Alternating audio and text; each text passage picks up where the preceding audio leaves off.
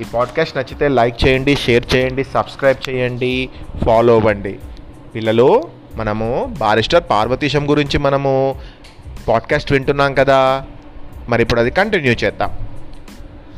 Barrister Parvateesam మనకు last పాడ్కాస్ట్లో ఏం చెప్తున్నాడు? తన స్నేహితుల గురించి తన ఊరు మొగల్తూరు గురించి అందులో ఉండేటువంటి స్కూలు ఆ స్కూల్లో ఉండేటువంటి పిల్లలు కానీ తర్వాత టీచర్స్ కానీ ఆయనతో ఎంతో ప్రేమగా ఉండేవాళ్ళు కదా ఆ విషయాలన్నీ చెప్తున్నాడు. ఇంకా ఏం చెప్తున్నాడంటే ఇక మగవాళ్ళే కాదు ఆడవాళ్ళందరికీ కూడా నేనంటే ఎంతో ముద్దు. ఇప్పటికీ తలుచుకుంటే ఎంతో సిగ్గుగా ఉంటుంది. నా పుట్టినరోజు వచ్చిందంటే చుట్టుపక్కన ఉన్నటువంటి ఆడవాళ్ళందరూ పేరంటానికి వచ్చి వెళ్ళేటప్పుడు అందరూ నన్ను ముద్దు పెట్టుకొని మరీ వెళ్ళేవారు. నాకెంతో అసహ్యంగాను చిరాగ్గాను ఉండేది. నేను ఒకసారి మా అమ్మతోనే గట్టిగా అన్నాను లేండి ఏంటమ్మా వీళ్ళు అసహ్యంగాను? వీళ్ళందరూ నన్ను ఇలాగ ముద్దు పెట్టుకోవడం ఒళ్ళు మండిపోతూను నేనేమన్నా ఆడపిల్ల అనుకున్నారేమిటి? ఇలా అయితే ఇంకా నేను అసలు వచ్చే ఏడు పుట్టనే పుట్టను. అంటే నేను వచ్చే సంవత్సరం పుట్టనే పుట్టను అంటే అర్థం ఏంటి పుట్టినరోజు నేను జరుపుకోను అని చెప్తున్నాడు. నాకెంత చిన్నతనంగా ఉందో తెలుసా? అందులోనూ మరీ ఈ ఆడవాళ్ళు గట్టిగా నన్ను ముద్దు పెట్టుకుంటుంటే నాకు అస్సలు బాగలేదమ్మా. అనగానే మా అమ్మ వాళ్ళు విరగబడి నవ్వి మరీ మరీ మరి నన్ను ముద్దు పెట్టుకున్నారు. నా చిన్నతనంలో అలా ఎంతో సరదాగా అన్నీ జరుగుతూ ఉండేవి. ఇక మా ఊరు విడిచిపెట్టి వెళ్ళాలంటే నాకు ఎంతో బాధగా ఉన్నది. అయినా కూడా మంచి చదువులు చదివించడం కోసము వేరే ఊరికి వెళ్ళాలి కాబట్టి మా నాన్నగారు నన్ను నరసాపురానికి తీసుకొని వెళ్ళి చదివిపిద్దామనుకున్నారు.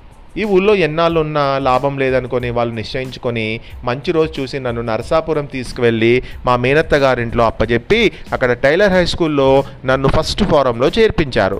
అప్పటికి మాకెంత దగ్గరైనా నేను నరసాపురం ఎప్పుడు చూడలేదు. అక్కడ ఇల్లు మేడలు కోర్టు హై స్కూలు కాలువ తర్వాత గోదావరి అన్నీ చూసేటప్పటికి హడలెత్తింది.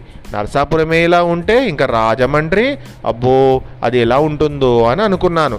కానీ నా ఊహకేమీ అందలేదు. అక్కడ స్కూలు మాస్టర్లు పద్ధతులు చూస్తే కొన్నాళ్ళు బెదురుగా ఉండేది. ఏ మాస్టరు నా మీద ప్రత్యేక అభిమానం చూపించలేదు. అదే మా ఊళ్ళో అయితే నా భుజం మీద చెయ్యి వేసి నన్ను దగ్గరగా కూర్చోబెట్టుకొని చదువు చెప్పేవారు. ఇదేం మా ఊరా? ఇదేం వీధి ఇది వీధిపడా పెద్ద పాఠశాలైనా? అయినా కొన్నాళ్ళు సరిపెట్టుకున్నాను. ఇక్కడ పిల్లలంతా మా ఊళ్ళోకి మళ్ళీ అరుగుల మీద చేపలు చెదరలో వేసుకొని ఇక్కడ కూర్చోరు. వీళ్ళంతా బల్ల మీద కూర్చోవడం వల్ల నేను బల్ల మీద కూర్చున్నాను. ఎంతో దూరంలో మాస్టర్ గారు కూర్చున్నారు. అందుకని పిల్లలకు ఉన్న మాస్టర్కి మధ్య ఎలాంటి సామరస్యము సామీప్యము అనేటువంటిది లేదు. అంటే ఎంతో దూరం ఉన్నట్లు అనిపించింది అంటున్నాడు. అయినా ఇక్కడ మాస్టర్లు చాలా మంచివారే. కుర్రవాళ్ళు ఎవ్వరూ అల్లరి చేయకుండా ఆయన చెప్పినది శ్రద్ధగా వింటున్నారా లేదా అని వెయ్యి కళ్ళతో కనిపెడుతూనే ఉండేవారు. ఆయన ఎంత జాగ్రత్తగా చూస్తున్నా అల్లరి చేసేవాళ్ళు చేస్తూనే ఉంటారులేండి. ఆ మూల ఈ మూల గనగనలాడుతూ చప్పుడు చేస్తూనే ఉండేవారు. కొంతమంది నాటి పిల్లలు అలా చేస్తుండేవాళ్ళు అని చెప్తున్నాడు. బడి విడిచిపెట్టే సప్ప బడి విడిచిపెట్టే సమయానికి గల్లు గొల్లుమని ఈల వేసుకుంటూ పిల్లలందరూ బయటికి వచ్చేవారు. బయటికి రావడంతోనే ఎవ్వల దారిన వాళ్ళు వెళ్ళి వెళ్ళి ఇళ్ళకి పోకుండా గుంపులు గుంపులుగా కేకలేస్తూ పరుగులెడుతూ ఒకనొకళ్ళు సరదాకి కిందకు తోసివేస్తూ అల్లరి చేసేవాళ్ళం మేము. మరికొందరైతే బంతి ఆడుకునేవారు. ఇలా రకరకాలుగా ఎంతో సరదాగా నవ్వుకుంటూ కేకలేసుకుంటూ ఆడుకుంటూ ఉంటే నాకు చాలా కులాసాగా ఉండేది. కొన్నాళ్ళు నేను ఏ- ఏ ముఠాలోనూ చేరకుండా నేనొక్కనే అరుగు మీద కూర్చొనో ఈ వేడుక చూస్తూ ఆనందించేవాడిని. అంటే ఎవరి టీంలో నేను జాయిన్ కాకపోయేవాడిని నాకు ఫ్రెండ్స్ సర్కిల్ అనేది లేదు తక్కువ అని చెప్తున్నాడు. కానీ అట్టే రోజుల పిల్లలంతా నన్ను కూర్చొని ఇవ్వలేదు సుమా. నన్ను కూడా బలవంతాన లాక్కొని వెళ్ళేవారు. ఒకడు బంతి పుచ్చుకొని నన్ను కొట్టేవాడు. నేను తప్పనిసరిగా ఆ బంతి మళ్ళీ వాడి మీదకు విసిరవలసి వచ్చేది. అలా విసిరిపో పారిపోతుంటే మళ్ళీ బంతి వచ్చి నా వీపుకు తగిలేది. ఇలా తప్పనిసరిగా బంతి ఆట ఆడవలసి వచ్చేది. ఈ వేళ ఈ బంతి ఆట అయితే మరొక రోజున ఇంకో రకమైన ఆట ఆడేవాళ్ళం. ఇలా వారం రోజులు గడిసరికి గడిచేసరికి ఎవరు పిలవకుండానే నేను ఆటలకు తయారయ్యేవాడిని లేండి. అన్నిట్లోకి నాకు చెడుగుడి ఆట అంటేనే ఎంత సరదా.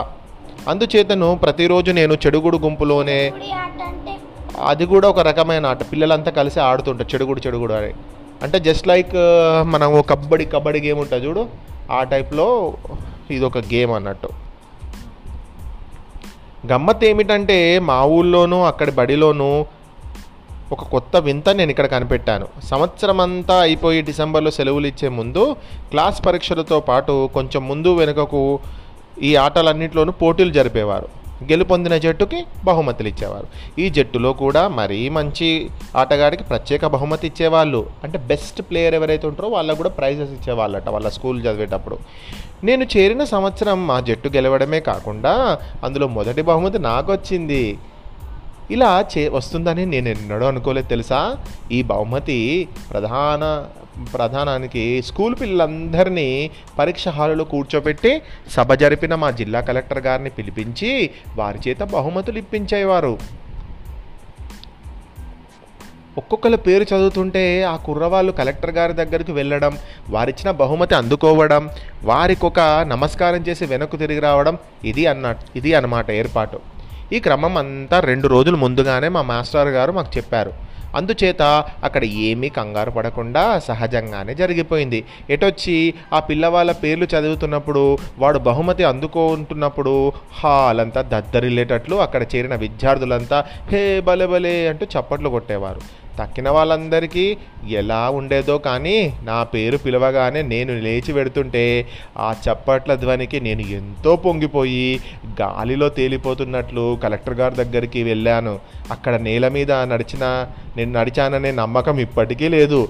ఆ పైన కలెక్టర్ గారు నా కేసు చూసి చిరునవ్వు నవ్వుతూ గుడ్ బాయ్ అని నా వీపు తట్టారు. దాంతో సంతోషం పట్టలేక నేను పరవశున్నైపోయాను. ఈ మాట మరీ గాలిలో తేలిపోతూ నేను కూర్చున్న చోటులో గభీమని చతికిలపడ్డాను. నా పక్కనున్న కుర్రవాళ్ళంతా నన్ను అక్కడే కౌగిలించుకున్నారు. కొంచెం చెప్పడానికి సిగ్గేస్తుంది కానీ అయినా చెప్పక తప్పలేదు లేండి. ఈ సంవత్సరం ఆ సంవత్సరము ఆటలోనే కాకుండా చదువులో కూడా నాకు మొదటి బహుమతి వచ్చింది. ఆ సంగతి నాకు అప్పటి వరకు తెలియనే తెలియదు. ఇంకా ఆ రోజు నుంచి మరీ ఆనందం కలిగించిన విషయం మరొకటి జరిగింది. ఆ సభలోకి మా ఊరు నుంచి మా నాన్న ఆ ఊరి మాస్టర్ గారు ఎప్పుడొచ్చారో తెలియదు కానీ సభ ముగిసి అందరూ లేవగానే మా నాన్న మా ఊరు మాస్టర్ గారు పక్క వాళ్ళ అందరినీ తప్పించుకొని నా దగ్గరకు వచ్చి నన్ను ఎత్తుకొని ముద్దిచ్చారు. దాంతో దగ్గరున్న పిల్లలంతా చప్పట్లు కొడుతూ నవ్వుతుంటే నాకెంతో సిగ్గొచ్చి ఆనందంతో కళ్ళ నీళ్ళు కూడా వచ్చాయి. అలా ఎంతో సంతోషంతో రెండు మూడు సంవత్సరాలు గడిచిపోయాయి. నేను మూడవ ఫారంలో ఉండగా ఒక తమాషా జరిగింది. సంవత్సరం ఆఖరు కావస్తుండడంతోనే స్కూల్ ఇన్స్పెక్టర్ గారు మా స్కూల్ పరీక్ష ఎలా జరుగుతుందో చూడడానికి వచ్చారు. అంతకుముందు రోజున మమ్మల్ని అందరినీ మంచి బట్టలు కట్టుకొని మర్చిపోకుండా తలగుడ్డలతో వచ్చారు మర్చిపోకుండా రావాలి స్కూల్కి రావాలి అని చెప్పారు. అప్పుడు స్కూలు నిశ్శబ్దంగా ఉంది. మాకు తుమ్మడానికి దగ్గడానికి కూడా భయంగా ఉంది. మా మాస్టర్ గారు ఎంతో గంభీరంగా మా క్లాసులో అటు ఇటు తిరుగుతూ మమ్మల్ని జాగ్రత్తగా ఉండమని అడిగిన ప్రశ్నలకు సమాధానం చెప్పమని చెప్ చెప్పమని మమ్మల్ని పదే పదే హెచ్చరిస్తూనే ఉండగా ఇన్స్పెక్టరు గారు నెమ్మదిగా క్లాసులో క్లాసులోకి వచ్చారు. మా మాస్టర్ గారు గ- వారి దగ్గరికి వెళ్ళి నమస్కరించి నెమ్మదిగా కుర్చీ దగ్గరికి తీసుకువచ్చి దయచేయమన్నారు. ఇన్స్పెక్టర్ గారు రావడంతోనే మా మాస్టర్ గారు చెప్పినట్లు క్లాస్ పిల్లలమందరము లేచి వారికి నమస్కారం చేస్తూ నిలబడ్డాము. ఇన్స్పెక్టర్ గారు వారి కుర్చీ మీద కూర్చొని సిట్ డౌన్ బాయ్స్ అని మమ్మల్ని ఆజ్ఞాపించారు. మేమందరం కూర్చున్నాం. వారికేసి చూస్తూ ఆయన బాగా పెద్దవారు ముసలివారు కూడా. కుర్చీ మీద కూర్చొని నెత్తి మీద తలగుడ్డ తీసి బల్ల మీద పెట్టారు. పక్కనే భయపడుతూ నిలబడ్డ మా మాస్టారుతో ఏదో మాట్లాడుతూ రెండు నిమిషాలైన తర్వాత పిల్లవాళ్ళను ప్రశ్నలు వేయడం మొదలుపెట్టాడు. మాకు ఇక భయం వేసింది ఆయన బాగా నలుపు కొంచెం లావుగా ఉన్నాడు. ఆయన శరీరం నలుపుతో సంతోషపడక నల్లకోటు కూడా తొడక్కుచ్చారు. ముఖం మీద తిరగలి గంట్లులాగా అమ్మవారు పోసిన మచ్చలు ఉన్నాయి చాలనట్లు ఒక కన్ను బాగా మెల్ల. ఆయన క్లాస్ కేసు చూస్తుంటే ఎటువైపు చూస్తున్నది మాకు అర్థం కాలేదు. మాకు కొంచెము నవ్వొస్తున్నా బలవంతాన ఆపుకొని భయభక్తులతో కూర్చున్నాం. ఆయన ఒక కుర్రవాడి వైపు తిరిగి సైన్స్ పాఠంలో ఏదో ప్రశ్న వేశారు. ఆయన ఎవరిని అడిగింది తెలియక పక్కనున్న కుర్రవాడు గబుక్కున లేచి నుంచొని సమాధానం చెప్పాడు. ఆయనకు విపరీతమైన కోపం వచ్చి అటు తిరిగి వెధవా నిన్నేను అడిగినా నువ్వెందుకు లేచావు? అన్నాడు. వాడు గజగజలాడుతూ కింద కూర్చున్నాడు ఇక ఆ పిల్లవాడు. ఆ పక్కవాడు నిలబడి చేతులు కట్టుకొని వణికిపోతూ నేను అసలు కిక్కురుమనలేదండి అన్నాడు. దాంతో క్లాస్ అంతా విరగబడి నవ్వడం మొదలుపెట్టారు. మా మాస్టర్ గారి కోపం భయం ఎక్కువై బెత్తం పట్టుకొని నోరు ముయ్యండ్రా అని పళ్ళు కొడుకుతూ క్లాస్ మధ్యకు వచ్చారు. ఇన్స్పెక్టర్ మండిపోతూ లేచి నుంచొని బల్ల గుద్ది సైలెన్స్! అని ఉరిమారు. ఆ ఉరిమికి మేమంతా హడలిపోయి మాట్లాడక సైలెంట్గా కూర్చున్నాం. ఇన్స్పెక్టర్ గారు ఆ కోపంతోనే మరికొన్ని ప్రశ్నలు కూడా వేశారు. మళ్ళీ కుర్రాలు కంగారు పడకుండా వారు ప్రశ్నలు వేసిన కుర్రాడి పేరు మాస్టర్ గారు పిలవడంతో పొరపాటు లేకుండా సరైన వాడే లేచి సరైన సమాధానం చెబుతూ వచ్చాడు. దానితో వారు కొంచెం శాంతించి ప్రసన్నులై ఇంకా ఏదో ప్రశ్నలు వేస్తూ నాకేసి తిరిగి నన్ను ప్రశ్న అడిగారు. నేను కొంచెం పరాగ్గా చూస్తూ కూర్చున్నాను. ఇంతలో మాస్టర్ గారు నా పేరు పిలిచి ఏం పార్వతీశం నిన్నే కదా వారేదో అడుగుతున్నారు? ఏంటి? లేచి చెప్పవేంటి? లే అని అన్నారు. నేను గబుక్కున చేతులు కట్టుకొని లేచి నిలబడ్డాను.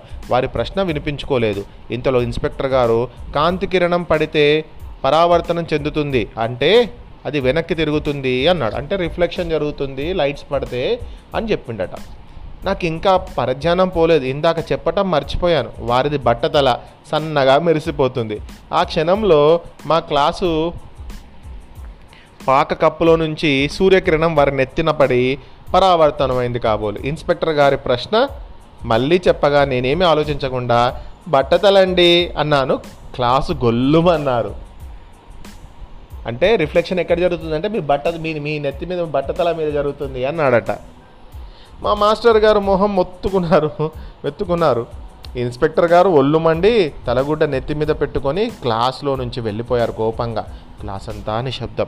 ఇన్స్పెక్టర్ ఖాళీ చేసిన కుర్చీలో మా మాస్టర్ గారు చతికిలబడి ఎదురుబల్ల మీద మోచేతులు ఆనించి రెండు చేతులు నెత్తిన పెట్టుకొని ఒరే పార్వతీశం నా కొంప తీసావురా నీలాంటి దుర్బుద్ధి పుట్టింది ఎవరికిరా నీ ఈవేళ నీవేదో తెలివైన వాడినని ఇన్నాళ్ళు మురిసిపోతుంటే అలా చెప్పాలని ఎలా తోచిందిరా నీకు?